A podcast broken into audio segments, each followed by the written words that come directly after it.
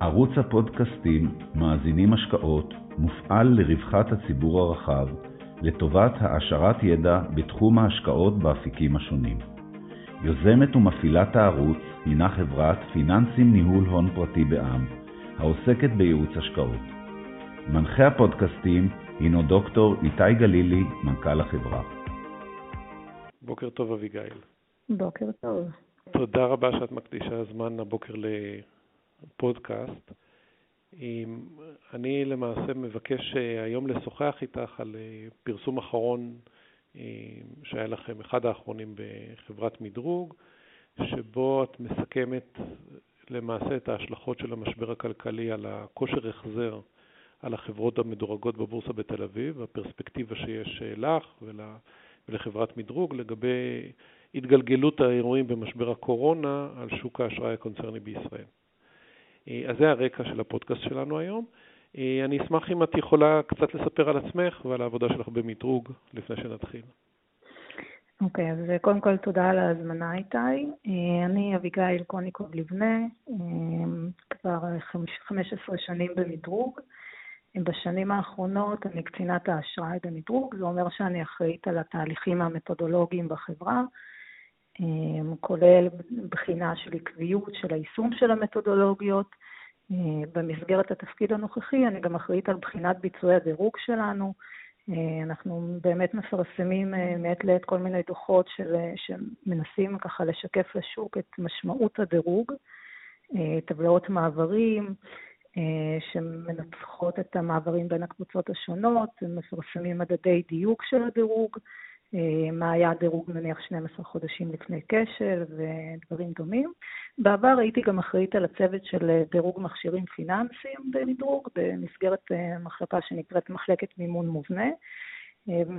כל מיני עסקאות של איגוח, מכשירים פיננסיים כמו תעודות סל ודברים דומים.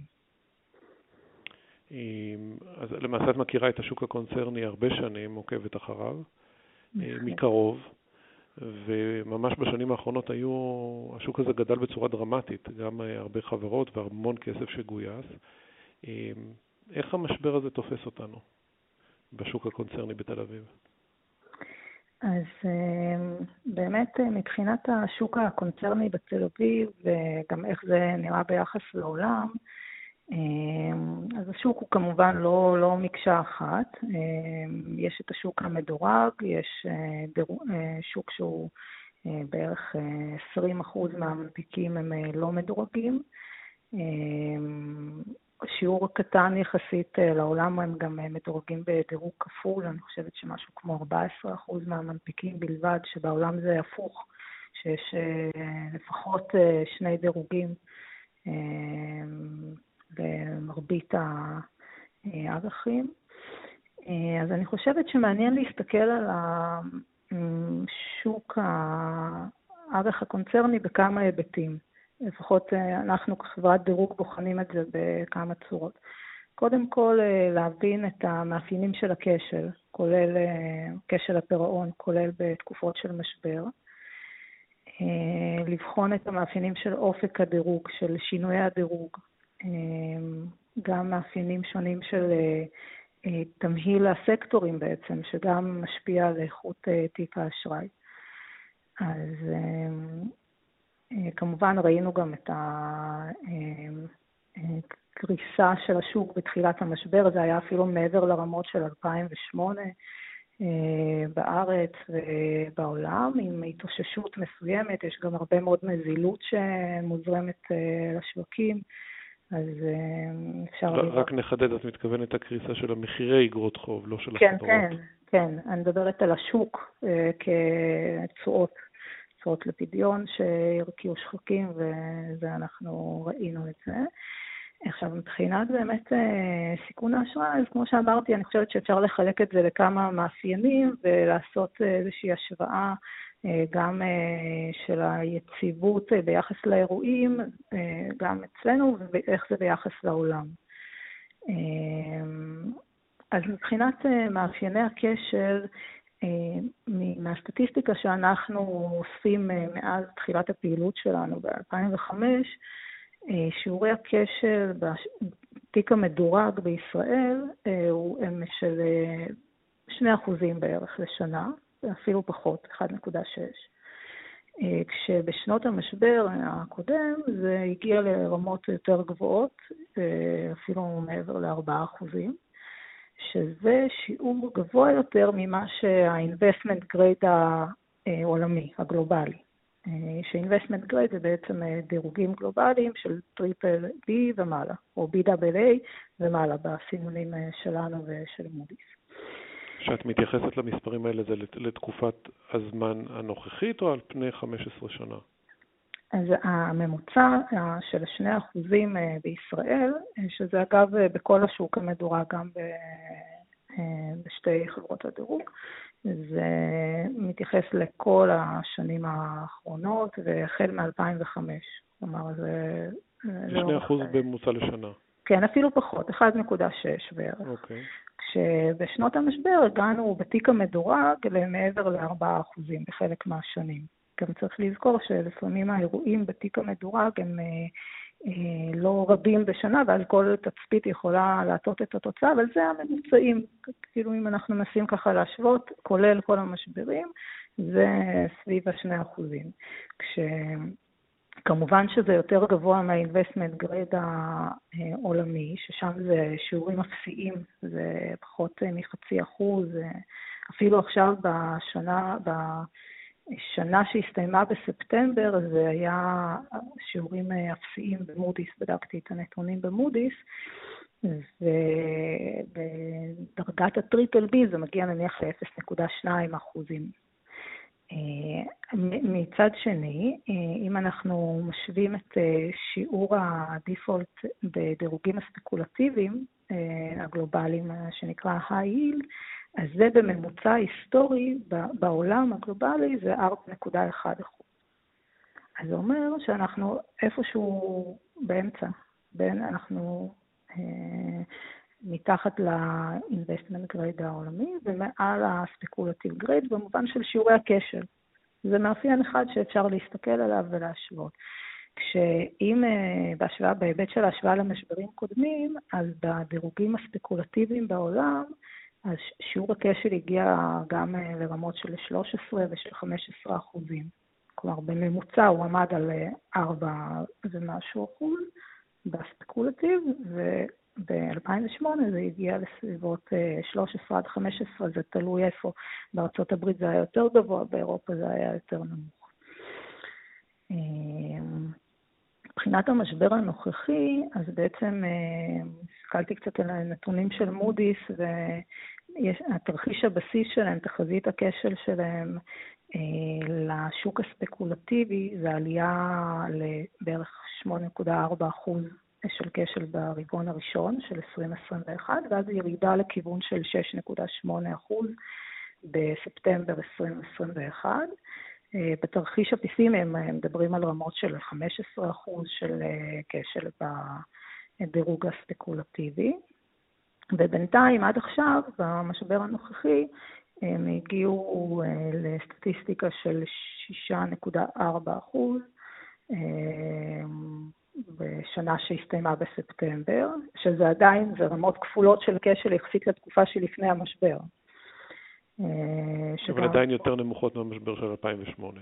עדיין, כן, אבל צריך לזכור שיש דיליי מסוים בדרך כלל בכשלים.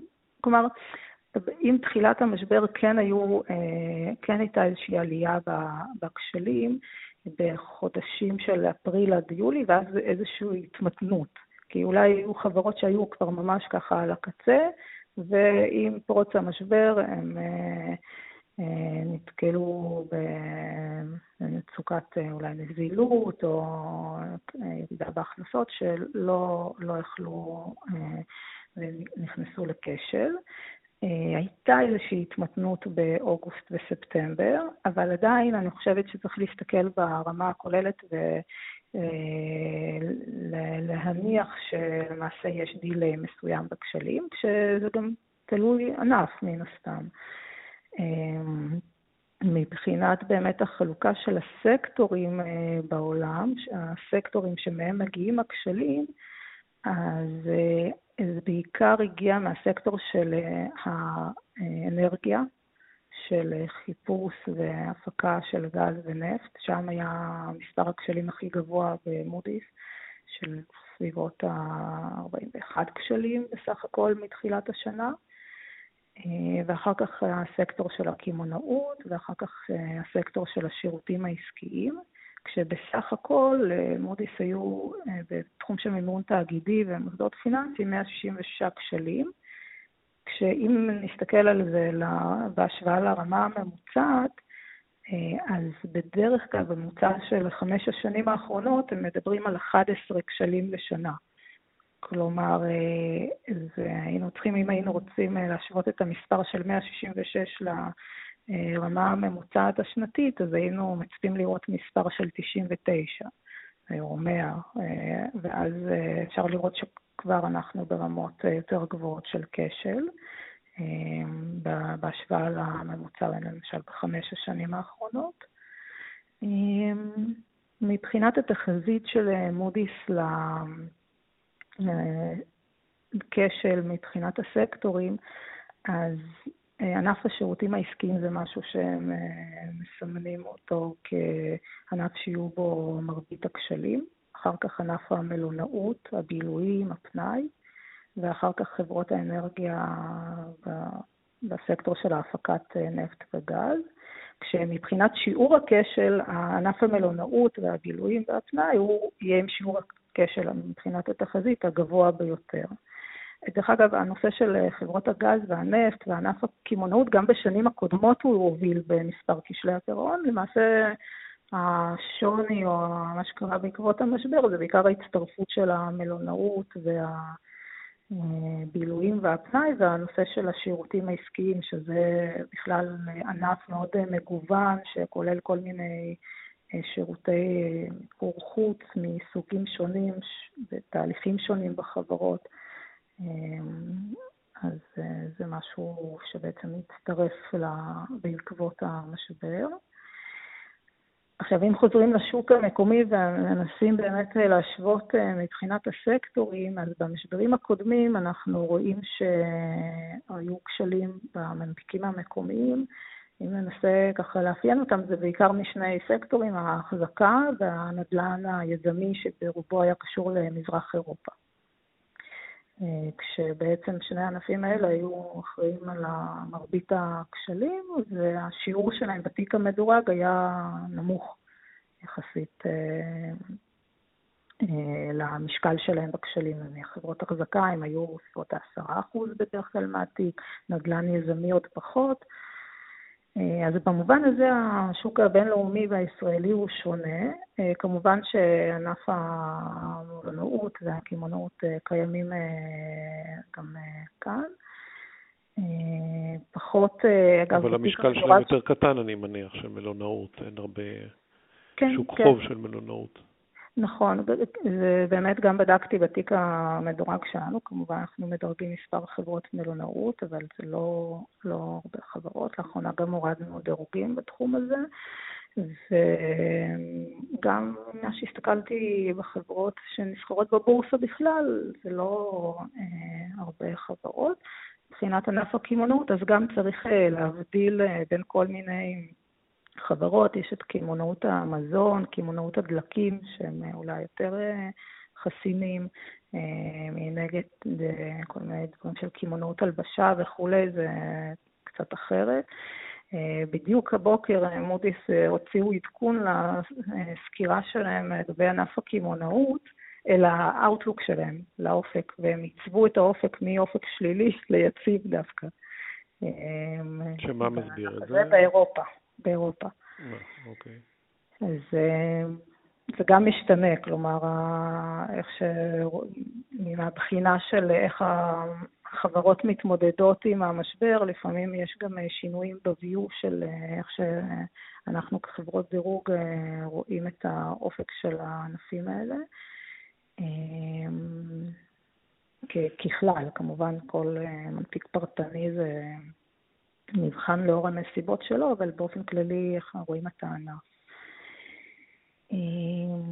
אם, אם אני מנסה להבין בפרספקטיבה לא של סקטור, אלא אה, שמשקיעים מסתכלים על שוק החוב הקונצרני בכלל בישראל, אחרי התיקונים המאוד אגרסיביים שהיו במחירים ולמעשה התייצבות של השוק הזה, החשש הוא האם השוק הזה מייצב את, האם הוא צופה נכון את כמות הדיפולטים העתידית שאפשרית.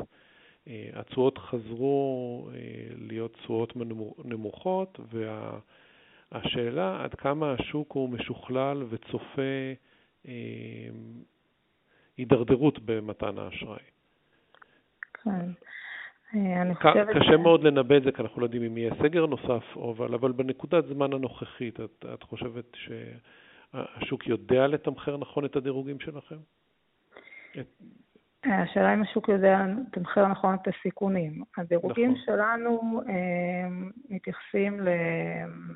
בעצם אה, כושר החזר האשראי של המנפיק אה, כשהם מסתכלים אה, קדימה, אה, בעצם מגבשים איזשהו תרחיש בסיס, ולאו דווקא, אה, אין באמת התנודות האלה שקיימות בשוק. כלומר, הדירוג הוא לא תנודתי כמו שהתשואות בשוק. מבחינת השכלול של השוק, אני חושבת שאנחנו יודעים שהרמות הנזילות הרבה פעמים אה, בחלק מאגרות החוב הן אה, נמוכות, אז אנחנו... לא, לא יודעת אם אני יכולה להגיד משהו לגבי התשואות, אני יכולה לדבר על הדירוגים שלנו. אני יכולה להגיד לגבי האופן שבו אנחנו, הדירוג שלנו בעצם חוזה את כשלי הפירעון ומה הסטטיסטיקה לגבי ה... למשל, יש מדד שאנחנו מסתכלים מה היה הדירוג החציוני 12 חודשים לפני הכשל. אז הדירוג החציוני הוא BAA. אמ, סטטיסטיקה שאנחנו מפרסמים, וזה BAA1, אה, או triple B plus. אה, זו סטטיסטיקה שאנחנו מפרסמים, ובעצם אה, שקוף לשוק. אז uh, כשמעבר לזה שהמשקיע קורא את uh, דוח הדירוג ומבין מה יכול להעלות את הדירוג, מה הגורמים שיכולים להוריד את הדירוג, אז גם uh, סימול הדירוג עצמו יכול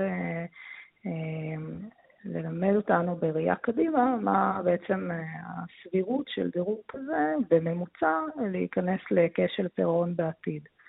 זאת אומרת, זו אולי הדרך הנכונה להשתמש בה. אם, אם, כפי שאמרת בתחילת השיחה, אתם לא רואים עלייה דרמטית, ב, נכון לרגע זה, של... אה, יש עלייה, אבל היא לא למספרים מבהילים של שיעור פשיטות רגל, אז בהינתן זה אפשר להניח שהשוק אה, מתייחס בתמחור נכון לתחזית של אה, כשלים אפשרית.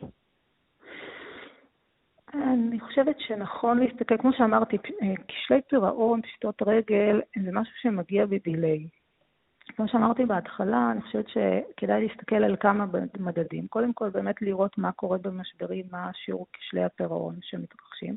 דבר שני, אינדיקטור נוסף שיכול אה, לרמז על מה שהולך לקרות, זה אה, המאפיינים של שינויי הדירוג וגם של אופק הדירוג. זה שני מאפיינים ש... גם אה, מרמזים על הכיוון. אז מה עוצמת השינויים? זאת אומרת, עד כמה אתם שיניתם את ה... אה, עד כן. כמה אתם רואים שצריך לשנות דירוגים בצורה אה, משמעותית? בוא נגיד ככה. אז, אז קודם כל, עד עכשיו, מבחינת ההשלכות הדירוגיות, מתחילת המשבר הורדנו סדר גודל של 14 דירוגים, זה כמעט 10% מהתיק של המימון התאגידי כשמנטרלים את הבנקים והמבטחים. אם משווים את זה לכלל התיק, שזה כולל גם בנקים ומבטחים ופרויקטים, אז שיעור יותר נמוך. אה, חלק מהדירוגים הם גם אה, פרטיים, דירוג הפרויקטים בדרך כלל אה, זה לא רלוונטי לשוק השכיר. עכשיו, לשם השוואה עם המשבר הקודם, הייתה השנה שהורדנו גם 34 דירוגים, אבל בדרך כלל זה נע בין 20 ל-34 הורדות דירוג. אז כן, יש פה אינדיקציה משמעותית הידרדרות אה, בכושר החזר האשראי של המנפיקים. אה, כי זה לא שיעור, כבר עברנו את 2019 מבחינת שיעור הורדות הדירוג, ו, וזה רק בעצם תחילת המשבר, וכל מנפיק מנסה להתמודד בדרך אחרת עם המשבר, ואנחנו בוחנים בעצם את ה... עכשיו, שאת אומרת ש... שאתם מורידים, נניח, ל-14 חברות את הדירוג, עד כמה עוצמת הדירוג היא, היא משמעותית? זאת אומרת, שהיא ממש אה, כמה, כמה יחידות דירוג? אז אה, באמת אה, ראינו גם הורדות דירוג של מעל לנוטש, כלומר, גם ראינו הורדות דירוג של שני נוטשים בחלק מהמנפיקים, ואפילו יותר אחד המנפיקים.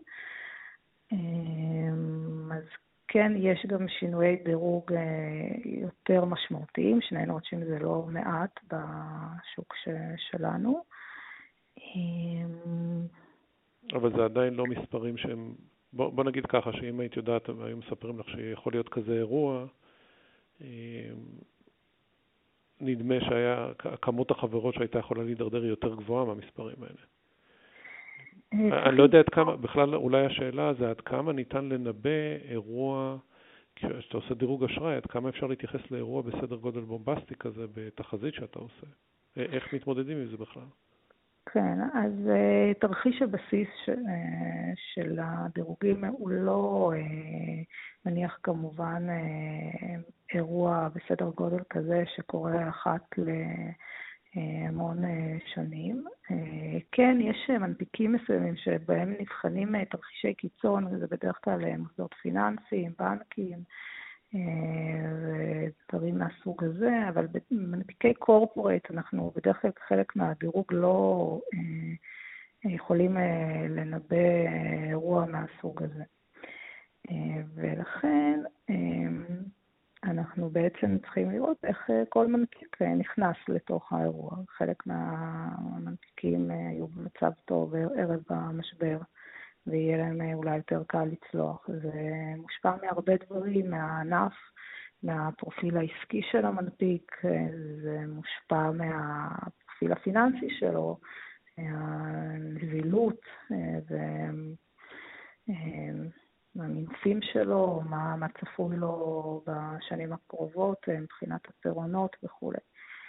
אז אמ, בהחלט אה, משהו שאנחנו, עם פרוץ המשבר, בעצם אה, בחנו כל מנפיק ומנפיק כדי לראות איך ההשפעות האלה צריכות לבוא לידי ביטוי בדירוגים.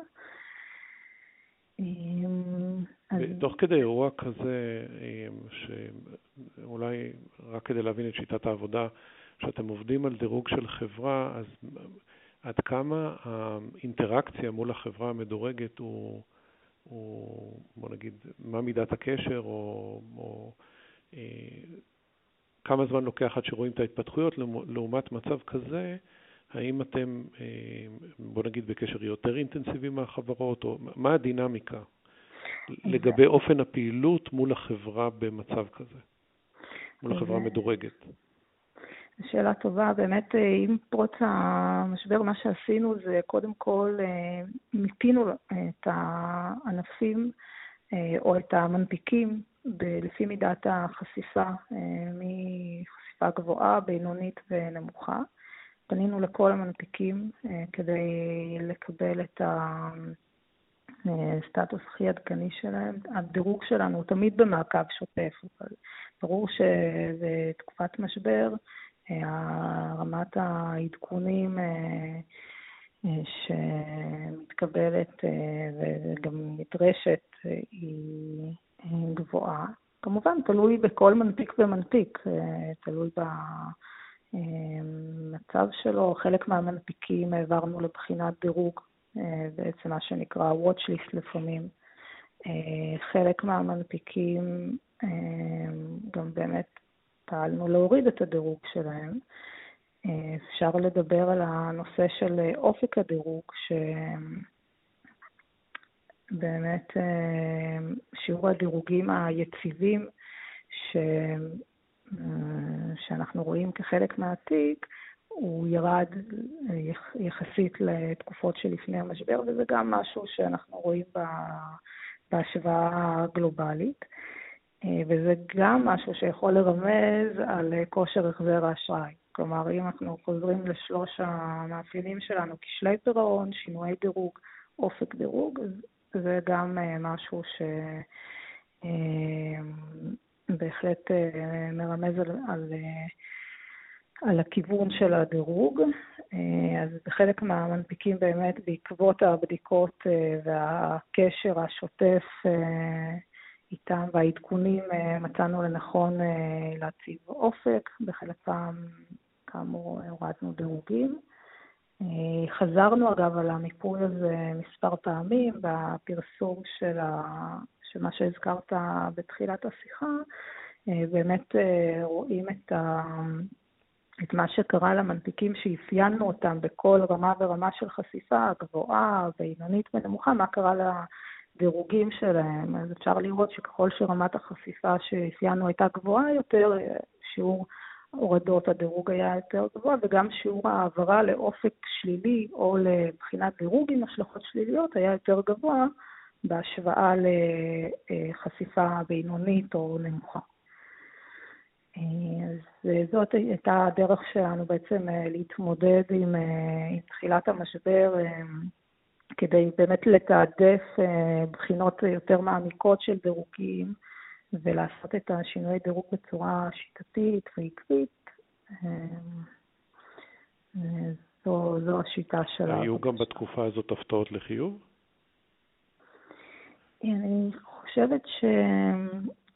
בתחום בעיקר של, אני לא, לא, לא הייתי אומרת הפתעות, הפתעות ממש, אבל יש מנפיקים שהאופק שלהם אה, היה אה, חיובי, או שהצבנו להם אופק חיובי, בעיקר מתחום הפרויקטים, אה, שפחות פחות נתון לתנודות בעקבות המשבר. את מדברת על פרויקטים לא של נדל"ן, אני מניח. מה? פרויקטים של נדל"ן, אני מניח. אה, אה, פרויקטים, אה, מה שאני מדברת זה בעיקר פרויקטים של אנרגיה מתחדשת, זה לא, בדרך כלל לא נסחר גם בשוק, ולא לא הייתי אומרת, לא חושבת שיש איזשהו משהו מפתיע. מה שכן, אני חושבת שהרבה חברות, ראינו שיש כן מגמה של הנפקות, שחברות כן הצליחו אה, לגייס ולהצטייד אה, באמת במזומנים אה, לקראת מה שבאמת יכול להיות ירידה בהכנסות או דברים מהסוג הזה. אז והעלויות של זה נמוכות יחסית. כמובן, זה לאור הנזילות ש... ובכל השווקים, הבנקים המרכזיים מזרימים מהשווקים הרבה גם אה, נזילות. אז אה, אני לא אגיד שזו הפתעה, אבל זה מין אחד מהכלים שבהם אה, משתמשים. משתמשים קובעי המדיניות בכל העולם. משהו ש... לא, לא, לא, לא הייתי קוראת לזה הפתעה, לא, לא חושבת שהייתי משתמשת במונח משהו שהפתיע אותנו. אז אם נסכם, אני מבין שנכון לרגע זה אנחנו רואים שהשוק הקונצרני מתפקד טוב, מצליחים למחזר חוב, וגם שיעורי הכשל הם נמוכים, למרות שיש עלייה בכמות החברות שנמצאות ב-Watchlist, אבל אה, עדיין אנחנו מדברים על שוק שהוא מצליח לשרוד, אה, אני מדבר באגרגציה, הוא מצליח לתפקד היטב. אני, מה שאני רוצה להבין, עד כמה הפרסום, אני קודם כל מזמין את כל המאזינים להיכנס לאתר שלכם ולראות גם את, ה, את הפרסומים פר חברות, אבל עד כמה בדחיפות, אה, בתקופה כזאת אתם מוציאים סקירה שהיא ברמת האגרגציה, כל כמה זמן את, אתם נדרשים. לפרסומים האלה שאפשר לעקוב?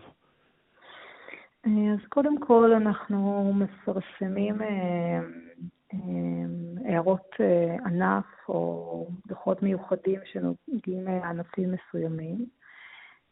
בנוסף, באמת מיפוי כזה, כמו שמתייחס למידת החשיפה של ממתיקים ברמה אגרגטיבית, פרסמנו בחודש אפריל ועכשיו בחודש ספטמבר. מדי שנה בכל מקרה אנחנו גם מפרסמים דוח ביצועי דירוג שכולל בעצם, כמו שציינתי גם בהתחלה, את הנושא של טבלאות מעברים, את קישור כשל הפירעון. אנחנו לא עושים את זה בתדירות יותר גבוהה, גם בדרך כלל אין יותר מדי, זאת אומרת, מעברים או כשלי פירעון שמצטברים לכדי פרסום ונדרשים לכדי פרסום יותר תכוף.